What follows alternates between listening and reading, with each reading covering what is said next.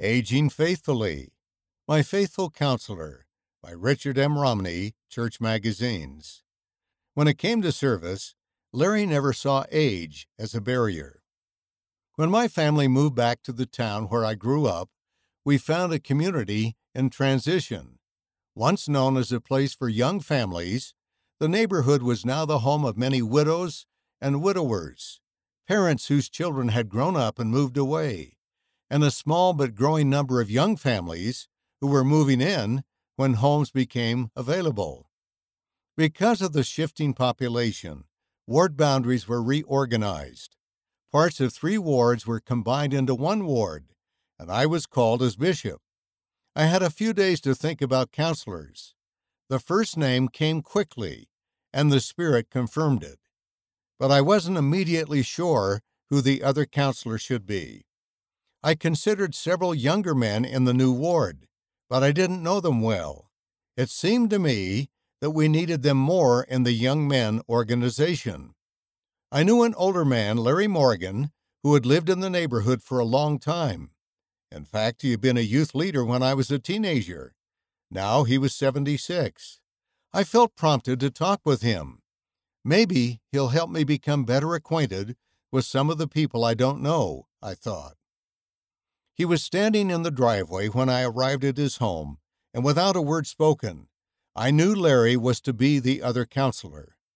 I visited with him for a few minutes. Then I returned home and called the stake president. That Sunday, the bishopric was sustained, with Larry as second counselor. Larry was soft spoken and deliberate in his manner, but when he spoke, people listened. He also had unwavering faith in the Lord. I soon learned to trust his counsel. We'll visit them. Home teachers, known today as ministering brothers, did a great job visiting the widows and widowers and letting the bishopric know how they were doing. Today, much of the responsibility for their welfare would rest with the Elders' Quorum and the Relief Society. But at the time, I felt a duty to visit them too so I made an effort to call on one or two a week. At that rate, it would take nearly a year to visit all of them. With a young family that also needed my time, I felt stretched thin. I talked about this in bishopric meeting, and Larry had an idea. Why don't my wife and I help out? he said. We have all day to visit. Rely on the home teachers, but let Elizabeth and me go to see those who need a little extra attention. Well, let them know you're thinking of them. After that, my faithful counselor and his wife made many visits and cheered up many souls. They lightened my load considerably. How old is the prophet? At one time, our ward needed a gospel doctrine teacher in Sunday school. As a bishopric, we prayed and reviewed several names with the Sunday school president but we didn't feel a confirmation about what to do. Once again, Larry had an idea. What about Isla Gibb?